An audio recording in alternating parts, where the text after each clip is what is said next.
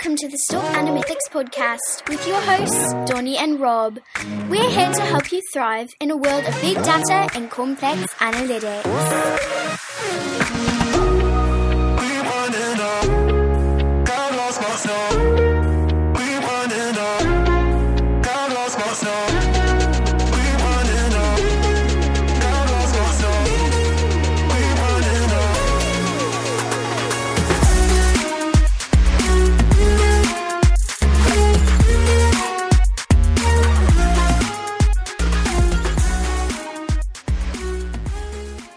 Um, as we talk about animethics, you know, there are two things that we want to do on a regular basis. One of them is um, we want to talk about like memes and things that are getting passed around. Um, but sometimes we just want to talk about concepts and ideas, and those concepts and ideas can be in the you know the realm of math and analytics and how you look at information. Um, it can be in how you uh, think about data, how you design experiments, um, the quality of the data in various situations. Um, but it also very much includes the psychology of how we interpret, gather, um, and look at information on a regular basis. And so, in today's episode, it's going to be topical. What we're going to talk about is this notion of motivated reasoning. And and and Rob, as we were talking before, um, I think you had uh, you said that you have what you believe is a pretty impactful example of uh, motivated reasoning by some folks. Yeah, I do. Um, you'll probably remember this story. So in the late '90s, there was this religious cult called Heaven's Gate, and they believed that a spaceship was trailing behind the Hale Bopp comet and that they were going to leave their earthly bodies and be rescued by this spaceship that's trailing the comet. Um, so a lot of us heard about this story, but there was part of the story that I'd never heard before, which I've, I found very interesting. So this comet's coming around, and a couple of the cult members go to a, a store and they buy a high powered telescope uh, over $3,600, right? So they want to see the spaceship that's going to save them. So the comet comes by, it's, you know, they look they look at it one night and they don't see the spaceship trailing the comet. So they brought back the telescope to the store for a refund. Now, right there, if the if the story just ended there, that would be funny. The story is tragic because less than two months later, 39 people were dead. The leader and 38 followers of this cult yeah.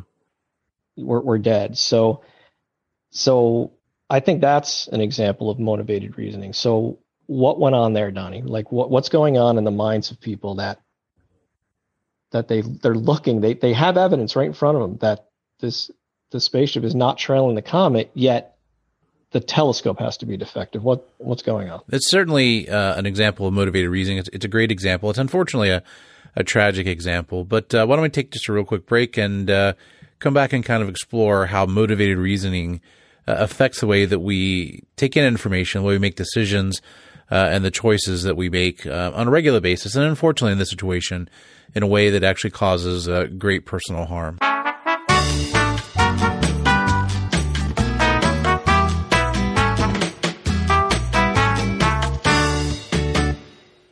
Right, welcome back. So Donnie, that that story that is unbelievable to me. Um, I think it's fascinating. Mm-hmm. So can we talk a little bit about like what makes people think that way and do the things they do? Yeah, it, it's interesting. There's a um, there's a theory um, called motivated reasoning, and what motivated reasoning says is that once we have uh, sort of our framework, an idea, a specific um, you know, thought in place, that there are two things that we tend to do. Number one, we tend to search for information that's going to confirm that idea. And number two, we tend to discount or rationalize away information that doesn't support the idea or the framework um, that we have internally. Okay. And so in that situation, like, you know, and it's not the only situation. There's a there's a recent uh, documentary on HBO about the NXIVM cult, um, where you have the same kind of thing. You know, there's a folks who are very intelligent, they're very successful. Uh, they get brought into this cult where uh, eventually uh, folks end up getting branded. Um, you know, they're they're doing all kinds of weird and strange things as you look at it from the outside. But even when they're presented with evidence, it says that the leader of this particular movement is actually uh, trying to create a cult and doing most everything for his own benefit, even when they're presented with that, they still have struggles and challenges in trying to really understand what that means. They don't want to let go of that idea that they've already had in their mind. And, you know, you can think about this all over the place, right? Like, so what ideas, what beliefs do you hold that are wrong? Yeah, right, right. That would take some self examination, right? The, the the weird thing about it is is people we are in the process of only keeping the ideas that we believe in right, right. and so whatever I believe, I believe, but whatever ideas or beliefs or opinions somebody else holds, they also believe those, even if they're contrary to what um, I happen to believe. And so, you know, there's this belief that we are rational agents, that we go out and we search the world for information, we make uh, rational choices. Unfortunately, we we actually tend to look to the world to prove the things that we already believe. And the challenge is, is that the more it is close to our identity, the more we associate with an idea, the more it hits to who we are as a human being. So things like being a part of a cult, uh, political things, any of those kinds of things, um, the more it hits, the more it's, it's close to our heart, the stronger this effect actually is. Okay. I get it. So because it's important to you, right? Because that's that whole thing about I'm. It's hard to say I'm wrong, right? If if, if it's not a big deal, you're, you're presented with facts big deal, right? But if, if it's if it strikes at your identity, that's when it's harder to accept facts that are right in front of you, correct? Yep. And and part of it, you know, is that we we have an identity. We, we want to be right. Like we only hold things that we believe are true. Is part one. But part two is uh, there's a strange phenomenon um, that is actually really good in most situations. Like if if you ever drive to work in the morning and have no idea how you got there, basically you have a routine that has been um, sort of put in your brain that requires no more conscious thought right? And so right. you know it requires very little energy to be able to access that routine. And the same with like throwing a ball or something when you're a child. You have to think about every single part of the process now um, well actually i have to do it now as i've gotten older but um, in between i didn't have to really think about it right and so your, your brain is efficient in being able to actually create routines and not spend a lot of um, energy. And our brain is designed uh, to actually try to conserve energy. Like we don't want to, you know, expend the effort to update our beliefs and the things that we think are true. And so the tendency is, is we're presenting with information uh, that actually is uh, different than what we believe. Uh, we're going to do everything we can to uh, rationalize it away or actually try to figure out how it fits the beliefs we already have because that is a lot less work than actually updating our belief systems. A, because it hits on our identity, and B, because it is actually technically a lot of effort to do those kinds of things. So once again, it's hard to say, I am wrong. Yeah, it, it's really hard. And um, because it's so hard and because our motivation is to be right and because we want to conserve energy, it, it, it's so it's so deep in us that it's it's uh, it's it's actually physical, right? So um, motivated reasoning is studied in lots of different disciplines, but it's studied in politics quite a bit. And there have been prior studies that actually look at uh, fMRIs, which are these sort of images of brain activity. And uh, one of the more interesting ones is if you have someone sit down and listen to an argument by someone who's on the same uh, political spectrum they are, um, the emotional centers of the brain um, light up if you have uh, someone sit and listen to someone who is of the opposite political spectrum, uh, the rational part of their brain uh, lights up. And if you ask them on the other side to critique um, the discussion or the arguments that the politician was making, they're much more able to point out the faults in the argument from the person on the opposite side of the political spectrum than on the side of the political spectrum that they heard from that coincided with theirs. And so it's it's just different. Like when when things agree with what we believe, we emotionally get a payoff. When things disagree with what we believe, we're activated to try to figure out how to dismiss that information. And sometimes we just don't even see that information. Like we, we literally don't hear or see or comprehend what the person's trying to tell us. So when someone on the other side of the political spectrum is talking, my brain is it's it's doing one of two things. You're saying it's it's either starting to play defense, it's starting to come up with an argument, and it's also just not it's not tuning in, right? Not like like it would if I were listening to someone who shared my opinion. Right, because the the other piece of this is, um, like we talked about up front, is we tend to search for information in places that are likely to confirm what we already believe, right? And so we're not going to go search out people on the other side of the political spectrum. We're not going to go search out if, if, you know, the way the world has become in the United States, there's sort of two sides of the, of the news spectrum. We're not going to seek right. out people on the other sides of the news spectrum. Right. Right. And I, I see that in play. Like, have you ever been talking to someone who, uh, like in a in a civil disagreement about something like politics, where you, you are starting to make a point and they start shaking their head already, or they start making a face already, like you know yeah. they're tuning out. You know, you know it's coming, right? Yeah. Well, I mean, right, and we and I, you know, I do this. This is not, um, you know, throwing stones from a glass house. Yeah, like it's it's it's hard to sit down with someone, um, who you disagree with and really listen to what they have to say without actually forming in a a rebuttal or a counter argument on the other side. And again, partially that's because we're accessing the rational parts of our brain and we're looking for holes, right? We're looking for ways to uh, rationalize away the contrary evidence they're presenting and we're looking for ways to actually make it conform to what we already believe. And so, you know, for those Heaven's Gate people, like their identity was wrapped up in being a part of that that cult, right? So the the yes. cult we talked about with the Hale Bopp comet. Yeah. And so, you know, they look and they say, well, there's no spaceship on the other side of this. And, you know, there are two alternatives. Either you were wrong or um, the telescope is broken. And so which one do you choose? Well, right if, if I say that I was wrong, then my whole identity is destroyed. If I say I was wrong, I have to rethink the world and rethink, you know, what it's like and what is true. But if I just say the telescope's broke, all I got to do is take it back and get a refund, right? It's just, just right. so so much less cognitively intense, and it does not threaten my identity. Yeah, that makes a lot of sense, and it, you can see like the emotional component too. Like like these days, if you look at both sides of the political uh, spectrum today in this country, everyone thinks that the other side is going to destroy our country. Like they are so like I, I think both sides they they love our country. They just think the other side is evil and is it's not just a civil disagreement. It's they if they get in control, the other side gets in control, they're going to destroy what this country means to me. And both sides think that. And I think and you could see how emotionally wrapped up everyone is in their in their beliefs and arguments.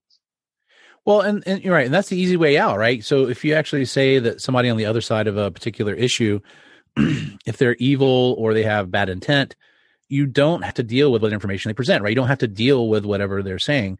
Um, you can just dismiss it offhand because they're not on the same team. They're not part of, uh, you know, what I believe as a you know worldview or political you know perspective or whatever. And so, it makes it really easy to not have to deal with whatever contrary evidence there is. And and that's the point of motivated reasoning is once we have something that is close to our identity that we believe, we do everything we can to preserve that belief, A, because we want to preserve our identity, and B, just because it's harder to update that information from an energy and sort of focus perspective. Interesting. Interesting stuff. Okay, so what what else you got for me on this motivated reasoning topic? Well, I, you know, I think it's it's just fascinating to watch in the context of the current pandemic, and you know, obviously everything in analytics is uh, you know doesn't revolve around the pandemic, but it's just so uh, much in front of what we're doing here. But you know, we talked about this the other day um, that I was on this forum that you and I have uh, both sort of watched over time. It's a it's a local forum where people will post and you know talk about things, and uh, you know, the other day there was a, a fellow on there who who posted all of these statistics and basically said, you know, that, you know, COVID was no big deal, right? And so it was compared to the number of people that died from cancer, number of people that died from heart disease, number of people that died from automobile accidents and all that kind of good stuff. And, you know, ultimately this particular um, post ended up getting taken down because it just generated so much traffic and so much negativity and so much fighting uh, not between the the the fellow that I was conversing with and myself, but just in general. It was just like opening up a Pandora's box. But you can just watch and see everybody trying to show why their reasoning and belief was right. And the one guy who posted this, the fascinating thing about it was, um, it, just so happened that um, you know I'm a geek, and so I look at numbers on a regular basis, and I had uh, been happening to look through, um, you know, as we all do, look through traffic fatality uh, information over the you know past couple years. As um, we all actually, do. As we all do. I was actually kind of curious whether the pandemic was uh, decreasing the number of traffic accidents, is what I was kind of curious about, but I couldn't necessarily find uh, the most recent information. But anyway, Um, so I have been looking through it, and you know there are about thirty to forty thousand um, traffic fatalities in the United States every year. Uh, some years a little bit less, some years uh, probably not more than forty thousand. Um, but uh, and the trend's been going down over time. I think you know car safety's been getting better and a bunch of other things, but when you look at it, it's 20, 30, 40,000 a year, somewhere in that range. Um, okay. and, and the number that the sky put out there was 1.2 million traffic deaths in the United States uh, last year. Whoa. Um, and you know, the way that uh, he put it out there, he was just so sure of himself. He was like, you know, all those who believe that COVID's a big deal, you got to face the facts. You know, you got to you got to face the truth. And as soon as he put it out there, all these other people say you can't lie with numbers, you can't look at the real numbers. you can't do this, you can't do that, right? And so there's this whole um, string of it. And uh, you know, I happened to look at it, and I was like, well, I was like, you know, uh, that 1.2 million is, uh, you know, a number of factors higher than the real number in the United States. And um, I'd also happen to see that the number in the world is about one uh, 1.2 million, and I may uh, be off by a little bit in terms of the number, but it was uh, you know in that range. And so sure enough i looked it up and the number that he was quoting is the number of fatalities in the entire world um, in the previous year not in the united states and so um, you know all i did was say hey you know i you know appreciate you posting this um, but i just want to let you know that um, you know some of these numbers at least are, are not correct and uh, you know with full force and velocity of what a person can do online like within seconds, he came back and said, well, if these numbers are wrong, our government is lying to us. yeah, as, opposed, as opposed to checking his source. Exactly. As opposed to checking his source, right? Because he believes it, right? He is bought yeah, into this, yeah. right? And uh, you know, our government's lying to us. And he's like, if you think it's wrong, show me where it is. And I was like, okay. So um, I gave him links to uh, you know various government agencies that report this stuff, and uh, they directly say 20, 30, 40,000, somewhere in that range, depending on the year. And then I actually gave a link to the number that he'd put out there, and it was the number of traffic fatalities in the world. And I said, uh, you know, our, our government doesn't lie to us. Our government consistently and truthfully reports this information. I said, unfortunately, the number that you put out there is for the entire world, whereas in the United States, it's much lower than that. And what was the response? Well, fortunately enough, after a little bit of back and forth, um, you know, he actually, and I'll, I'll, give him credit. He finally said, uh, "Well, thank you, fine sir," um, but that was it. And and like I wanted to engage the guy more in um, conversation. When I say it's conversation, you know, type back and forth.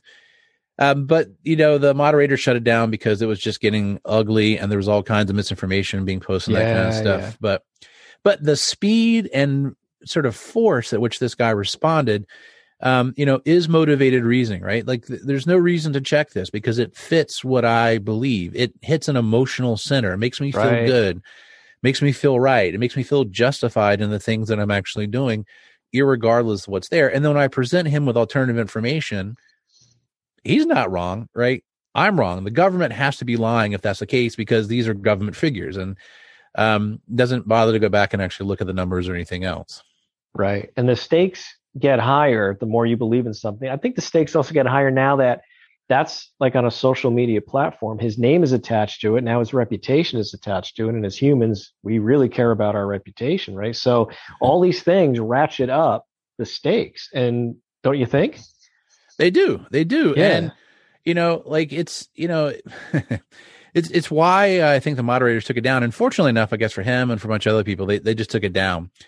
Um, and I think that was probably the right answer because it was it was not going yeah. anywhere positive very fast. But um, but it it is the stakes are higher, and once you've made those kinds of claims, um, you know that that sort of hit on your identity is going to be even more. Uh, it's going to be bigger um, if somebody is actually able to convince you that the reality is something different. And so, um, all that to say, um, you can see it all over the place. Like there, there have been so many times when folks have posted uh, memes or numbers that, uh, for whatever reason, I happen to know are not correct and um, they're convinced. They're just fully convinced in their own minds. They go back and forth with other people. Um, you know, I try to as much as I can, as much as I have time. You know, put links to information which is uh, true and accurate, and help folks to see uh, where some of those challenges exist. But this is this is the natural phenomenon, right? We only hold beliefs that we believe are true. And our motivation is to continue to support those beliefs, A, because we want to maintain our identity, and B, because it's harder to update our belief than it is to just rationalize away information or ignore that information. And the, the problem that creates is twofold again. One, we tend to search for information which supports our opinion. So we, our search is biased as we go out and look for information. And then number two, when we're presented with information that's contrary to what we believe, particularly if it's something that is close to our identity, uh, we tend to discount that information. Uh, we tend to ignore that information and we tend to rationalize away that information. That's awesome. I, I love, I love discovering how jacked up we are as humans. Like we think we're these rational beings, but we're not. Yeah, it's good. Yeah, it's good stuff. So why don't we why don't we take a break here, Donnie? We could talk a little bit more after the break about motivated reasoning and what we can do about it. Sounds great. All right.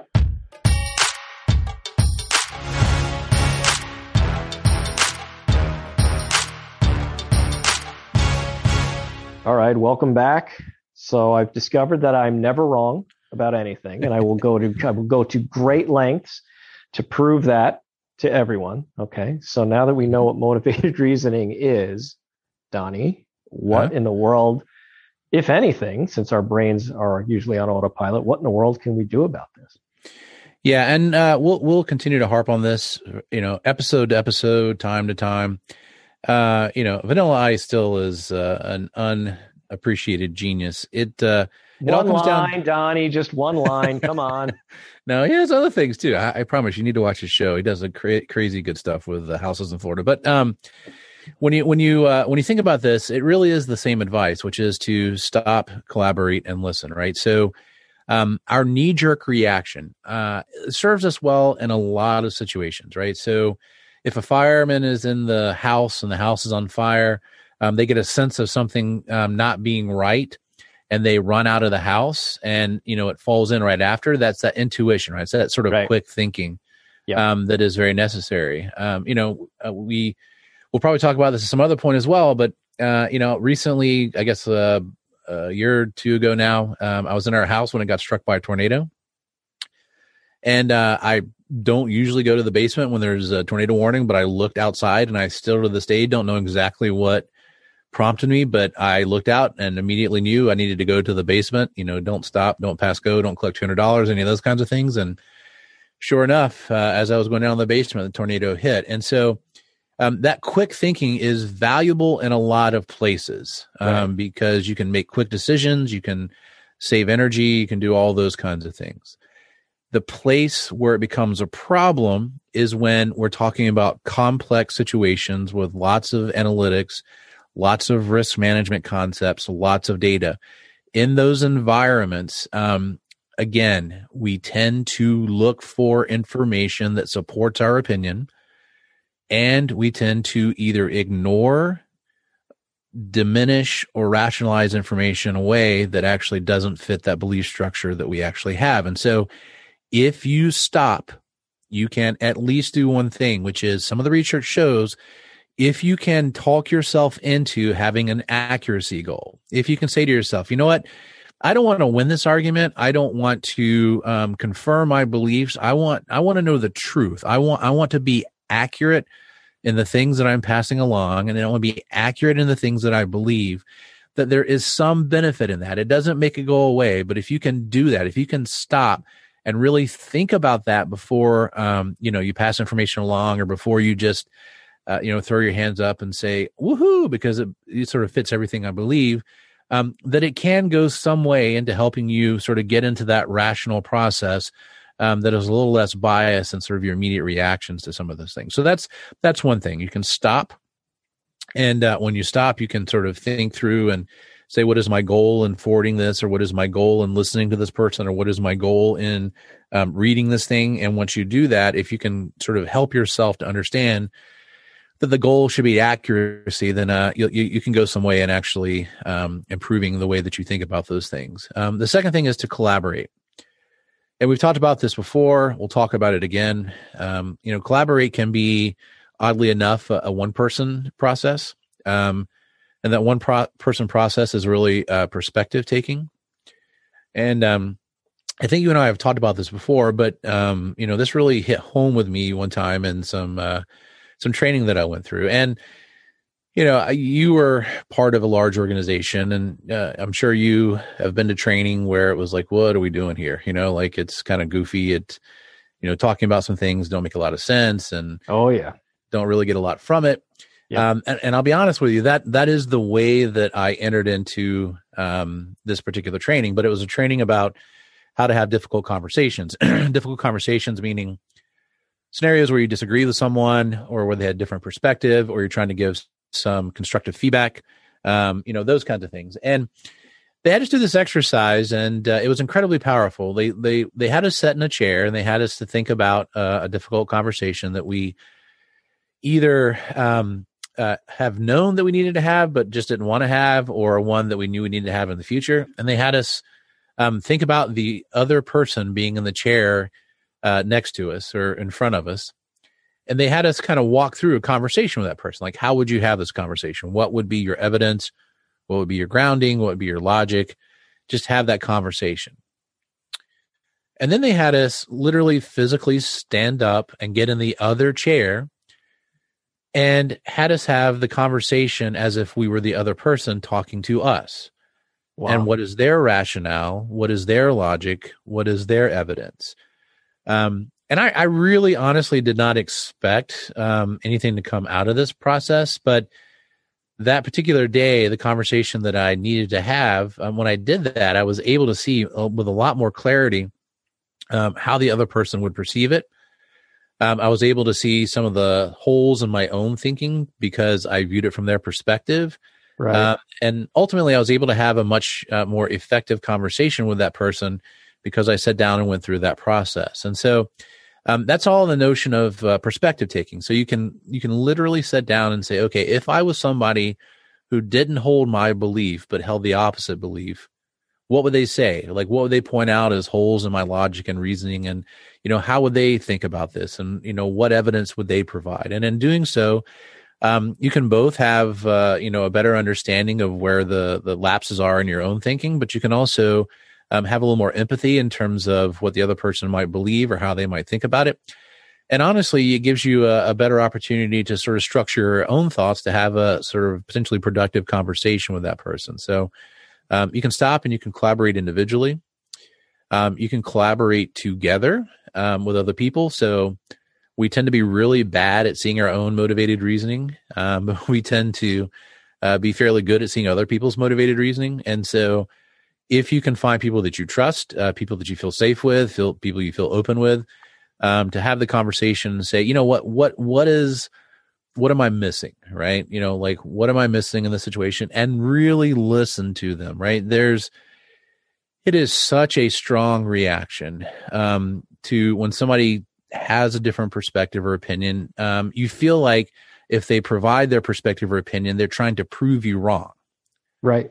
Right and that creates that defensive set of thoughts which is um, i'm going to rationalize this i'm going to figure out why they're wrong right and so instead of being a conversation where you exchange information a lot of times it just turns into uh, sort of a round and round where people are trying to defend their own position and trying to convince the other person why they're actually right and uh, you know very little usually comes of those conversations you got to kind of break through that and really listen to the other person and so um, it's stop um, it's collaborate and then it is listen. It is listen to um, what other folks might think if they're on the other side of the issue. It is listening to other people if you physically talk to them. And if you can do those things, if you can actually convince yourself and help yourself to set a goal of being accurate and finding the truth, if you can stop and sort of set that goal and then collaborate either physically or just theoretically in your own mind with other people, and then if you can really listen to those arguments, then you increase your odds of actually coming to a more informed uh, decision or choice about the issues that you're actually thinking about. And you know, I think we we also just have to get comfortable with uh, saying I was wrong or I am wrong. And uh, I know that's a difficult thing, but it's something that we have to learn to do. You know, and I think the first step is just I could be wrong, right? We go around with this with this shield, with this armor. I am right. I am right and you are wrong. I'm right about everything. I mean, we take it day to day in in all of our interactions and social media. I think there what a huge step it would be if if we just you know, if we just faced every situation with, yeah, I could be wrong. Like we do that with my my blue whale example, right? That I, I have talked to you about before with with my kid. If he'll say, you know, the blue whale is the largest mammal. No, that, no, it's not. That doesn't make any sense. It's got to be like an elephant or a rhinoceros. No, the blue whale. Yeah, okay, okay, son, I could be wrong. Like we do that when things don't matter, right? What if we did that with things that we're so emotionally attached to, right? Like, okay, I, I could be wrong. I don't think I am, but I could be. Let me hear you out. What a yeah. difference that would make. Yeah. And I, I think you hit on a couple of really important points there. Number one,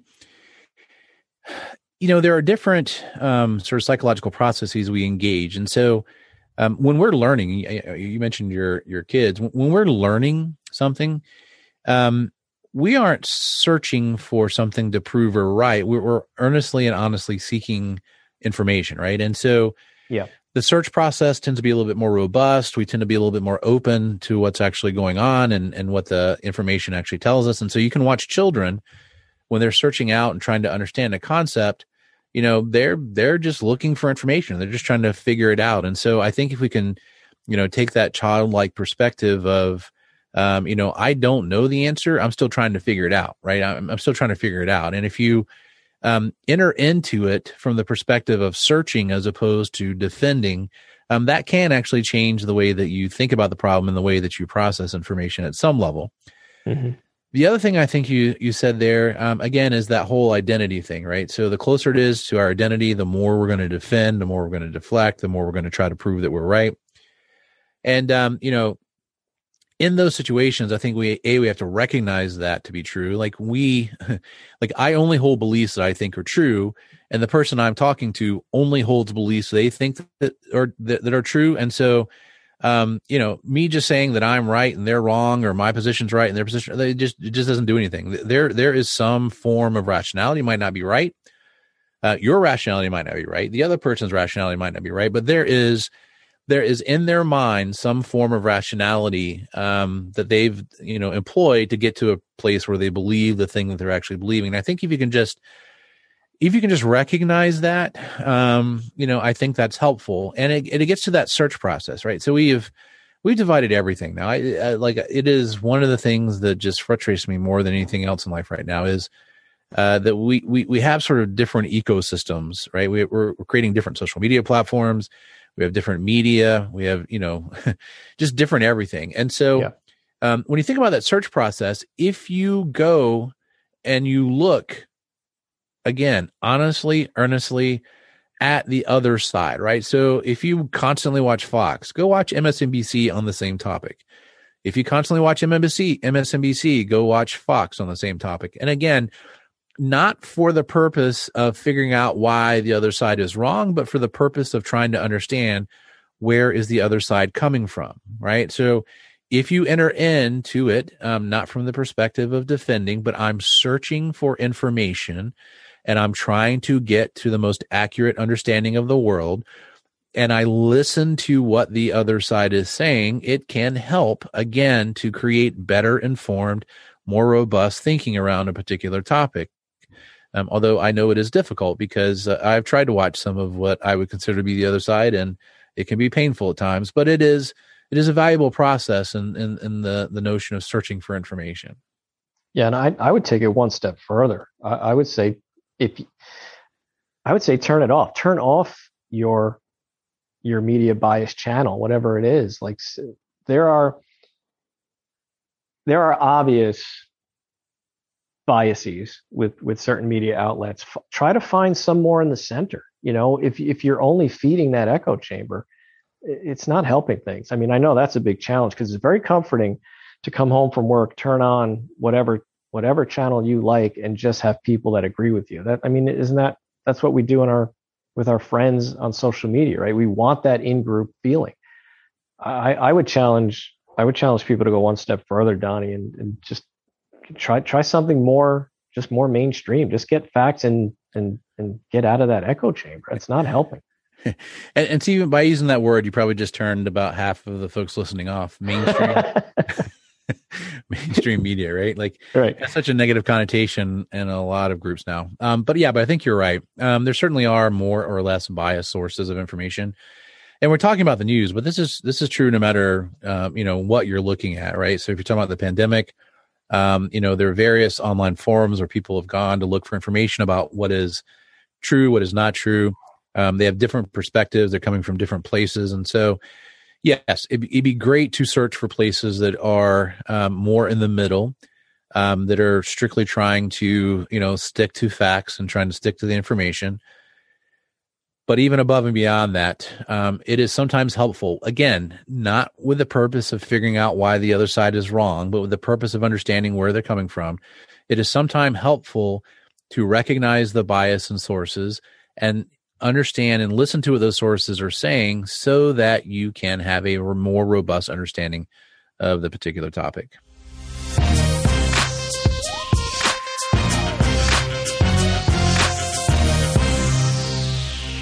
Like we're we're only spending a, a short period of time on this, but I think I think we need to recognize how powerful this is in the way that we uh, interact with the world. Um, you know, we talked about the the folks in the Heaven's Gate cult, um, where they literally took their own lives. Um, there's uh, examples of this in the NXIVM.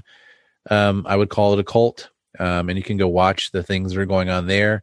Um, you can watch uh, things that have popped up around QAnon um, where uh, you know things that were prophesied to come true don't come true, but people then begin to rationalize it away, and that whole process um, can become a means of manipulation. Right? It can become a means of folks sort of creating manipulative kinds of environments for people to continue to play on that motivated reasoning, to continue to be able to make claims that don't have to be substantiated because people are not employing rational thought around them. And so I just encourage, uh, you know, everyone um, to think critically, um, to stop, to collaborate and listen, to search for information in the least biased way you can, and to then listen to and really interact with that information in order to make the best, uh, most informed decisions you can about pretty much everything in life. And so, uh, the thing to keep in mind is uh, our motivations will guide the way that we search for and the way that we interpret information. And so we always have to check our motivations. Are we trying to be right? Are we trying to prove a side? Are we trying to raise uh, the identity of a social group that we're a part of? Or are we trying to find truth? And so um, always, always, always try to focus on finding truth and let that be your guide for the way that you search for and interpret information. So that's it for this week. Um, it's a topic we'll continue to come back to over and over again uh, during the course of this podcast. Uh, but we appreciate you tuning in this week. Uh, we hope you have a great week. Rob, again, as always, uh, thank you for being a part of the podcast and thank you for definitely being the co host extraordinaire. We hope everybody has a great week. Stay happy and stay healthy.